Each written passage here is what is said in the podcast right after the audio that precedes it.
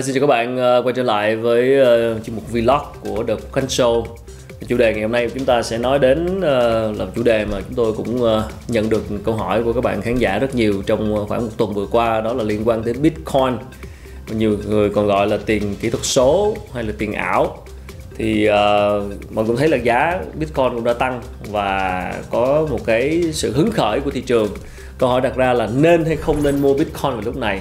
Thì sau đây là một vài cái ý kiến tham khảo mà chúng tôi uh, team biên tập của chúng tôi sẽ đưa ra cho mọi người uh, xem như thế nào để chúng ta có thể đưa ra quyết định giao dịch. Vâng và uh, cái uh, với chương trình bình luận đầu tuần của chúng tôi lên sóng hôm thứ hai thì uh, mọi người cũng đã thấy là chúng tôi có một số bình luận liên quan đến Bitcoin và hôm nay thì sẽ đi sâu hơn một tí với cái câu hỏi trả lời cho câu hỏi rằng là ok bây giờ với cái giá nó tăng trở lại như vậy thì chúng ta có phải là lúc mà chúng ta nên mua vào hay không? Đó, thì đây là quan điểm của team biên tập của chúng tôi. Với biểu hiện giá của các sản phẩm này trong thời gian gần đây thì uh, có lẽ sẽ không thể nào không nhắc đến. Các bạn thấy rồi Bitcoin đã một lần nữa trở về với đỉnh giá mà nó từng thiết lập năm 2017 đó là 20.000 đô la một đồng. Và chúng tôi cũng bắt đầu thấy rất nhiều những lời kêu gọi đầu tư Bitcoin, uh, altcoins tức là các đồng ảo khác ngoài đồng Bitcoin đang được kêu gọi rất nhiều trên cộng đồng mạng xã hội. Và mình biết những ngày qua thì cũng bắt đầu có những người thua lỗ vì những lời kêu gọi này. À, mình nghĩ thế này sau nhiều năm thì chúng ta đã đi qua những cái giai đoạn từ tò mò tìm hiểu cho đến ngạc nhiên thán phục và bây giờ là tiếp tục khó hiểu. Đến giờ thì à, mình tin chắc rằng ngoài kia vẫn có nhiều người không hiểu về sản phẩm tài chính này nhưng vẫn bỏ tiền vào đầu tư. Mình xin phép đi lại định nghĩa một chút. Bitcoin là gì?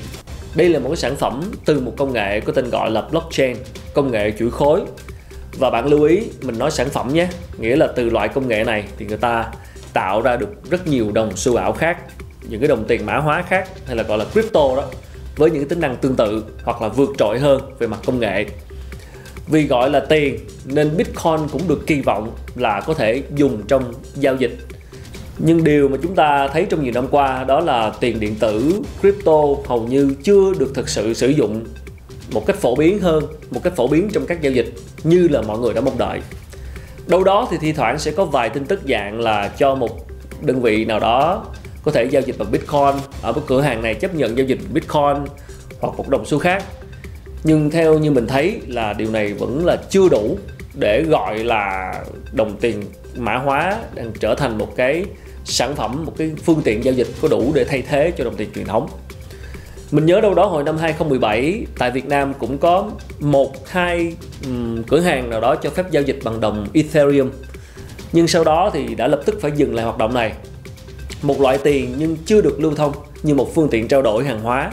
Mình nhấn mạnh là chưa chứ không phải là không.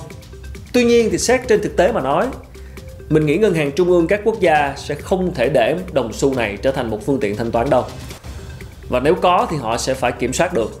À, điều này lại đi ngược với lại bản chất của tiền mã hóa của công nghệ blockchain đó là phi tập trung tức là không chịu sự kiểm soát của các ngân hàng trung ương. Nhìn điều này nghĩa là gì? Nghĩa là nó đã mất đi cái tinh thần ban đầu của bitcoin. Đó là tạo nên một cái loại tiền không lạm phát không bị kiểm soát và hoàn toàn minh bạch nếu mà các ngân hàng trung ương các chính phủ đang muốn kiểm soát nó thì nó đều đi ngược hoàn toàn với bản chất của bitcoin.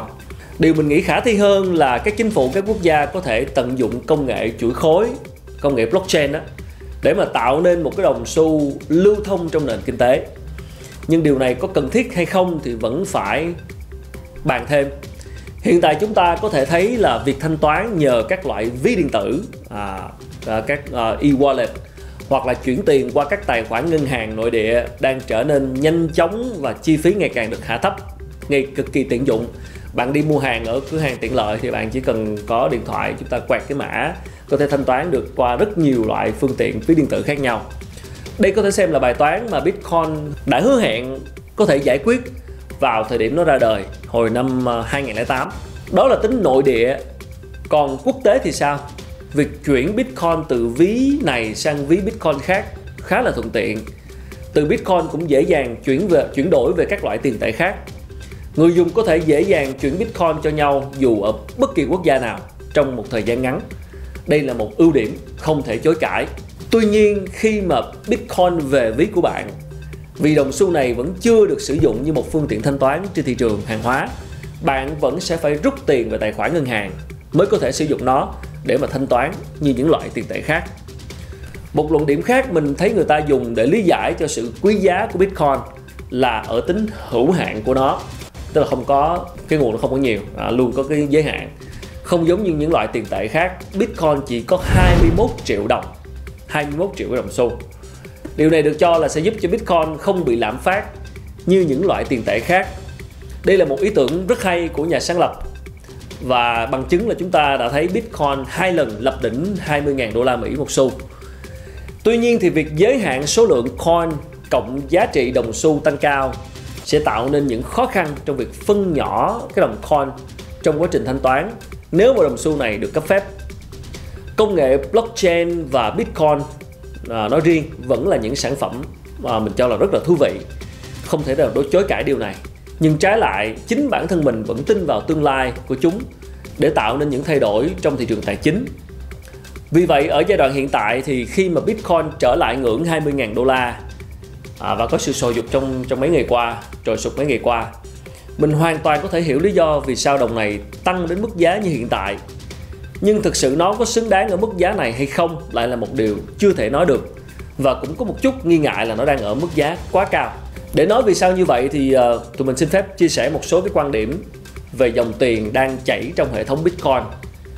À, nhóm thứ nhất đó là dòng tiền từ những con cá mập. Họ là những người có tiền có khả năng thao túng thị trường. Một lệnh mua của họ có thể khiến giá nhích lên cao tương tự như một lệnh bán. Nhóm thứ hai là những tay chơi tài chính những người không quan tâm đây là sản phẩm gì. Chỉ cần biết nó đang ở mức thanh khoản cao volume giao dịch đột phá. Biểu đồ đẹp chỉ số đẹp. Họ đầu tư vì khả năng sinh lời của bất kỳ sản phẩm nào. Bitcoin hay là các đồng xu khác chỉ là một trong số đó. Nhóm thứ ba đó là giới đam mê công nghệ. Nhóm người ít ỏi hiểu thực sự bitcoin là gì blockchain là gì. À, sự thú vị của bitcoin và sự kém thú vị của nó ở một số khía cạnh. Họ có niềm tin vào tương lai nên sẵn sàng đầu tư vì mục đích lâu dài. Tuy nhiên kể cả với những người am hiểu công nghệ những nhà đào coin điều này dẫn đến một cái sự ờ, một cái cuộc uh, tiếng chuyên môn từ chuyên môn gọi là hard fork bitcoin. Tức là dẫn đến sự ra đời của hàng loạt người anh em của bitcoin như là bitcoin cash bitcoin sv uh, ờ, bitcoin go vân vân. Uh, nhóm công nghệ cũng là những người có khả năng tạo nên những làn sóng đầu tư mới nhằm trục lợi tài chính cho chính họ và nhóm thứ tư là những người cần bitcoin để chuyển tiền cho các hoạt động không thể nói ra thành lời. Nôm na là rửa tiền, cũng được. Ví dụ đơn giản là tống tiền qua mạng, thi thoảng mình vẫn nghe một số tổ chức bị mã độc tấn công và hacker vẫn đòi tiền chuộc bằng bitcoin. Vì chuyển bitcoin thì danh tính người nhận sẽ được bảo vệ. Điều này khác với việc là tống tiền, rồi yêu cầu chuyển vào tài khoản ngân hàng. Bitcoin và một số đồng xu khác vẫn được sử dụng trong hệ thống tài chính ngầm. Và cái nhóm thứ năm là những người mới tham gia vào thị trường đầy háo hức và tò mò, đầy kỳ vọng. Họ là những trang giấy trắng khi mà nhìn vào thị trường. Không có quá nhiều sợ hãi, cũng không có nhiều sự phòng bị. À, cái sự háo hức. Chính vì vậy mà họ có thể là những người có thể nhân nhiều lần số tài khoản và cũng có thể là những người dễ bị mất trắng thậm chí là âm tiền nhiều dòng tiền đang chảy vào để nuôi sống bitcoin. Và việc chúng ta cần xác định đó là bạn là ai trong nhóm người này. Đầu tư bitcoin là một cuộc chơi tài chính, có chút may rủi, có chút tính cờ bạc trong đó. Gambling, có chút cơ hội cho tương lai. Và dĩ nhiên cuộc chơi thì luôn tràn đầy đầy tính rủi ro. Đó là lý do mà mình nghĩ ở giai đoạn hiện tại thì với những ai thực sự tin vào tương lai nhưng cũng nên đợi thêm một chút, hãy vào thị trường. Thị trường đang trong giai đoạn kiểm tra mốc giá 20.000 đô la mà đồng xu này vừa đạt được. Bạn vào lúc này thì là đu đỉnh và mình cho là khá nguy hiểm. Cơ hội luôn còn nhiều và cơ hội chỉ mất đi nếu chúng ta hết tiền mà thôi. Với những ai giỏi trading thì mình nghĩ cứ đầu tư thôi, vì đây là giai đoạn mà tính thanh khoản, tính biến động giá của bitcoin rất cao. Nếu bạn đoán đúng được thời điểm tăng giảm thì hoàn toàn phát triển tài khoản của mình. Nếu bạn dự đoán đồng xu này đã tăng quá cao so với giá trị thực của nó, thì bạn có thể đặt lệnh short đồng xu này.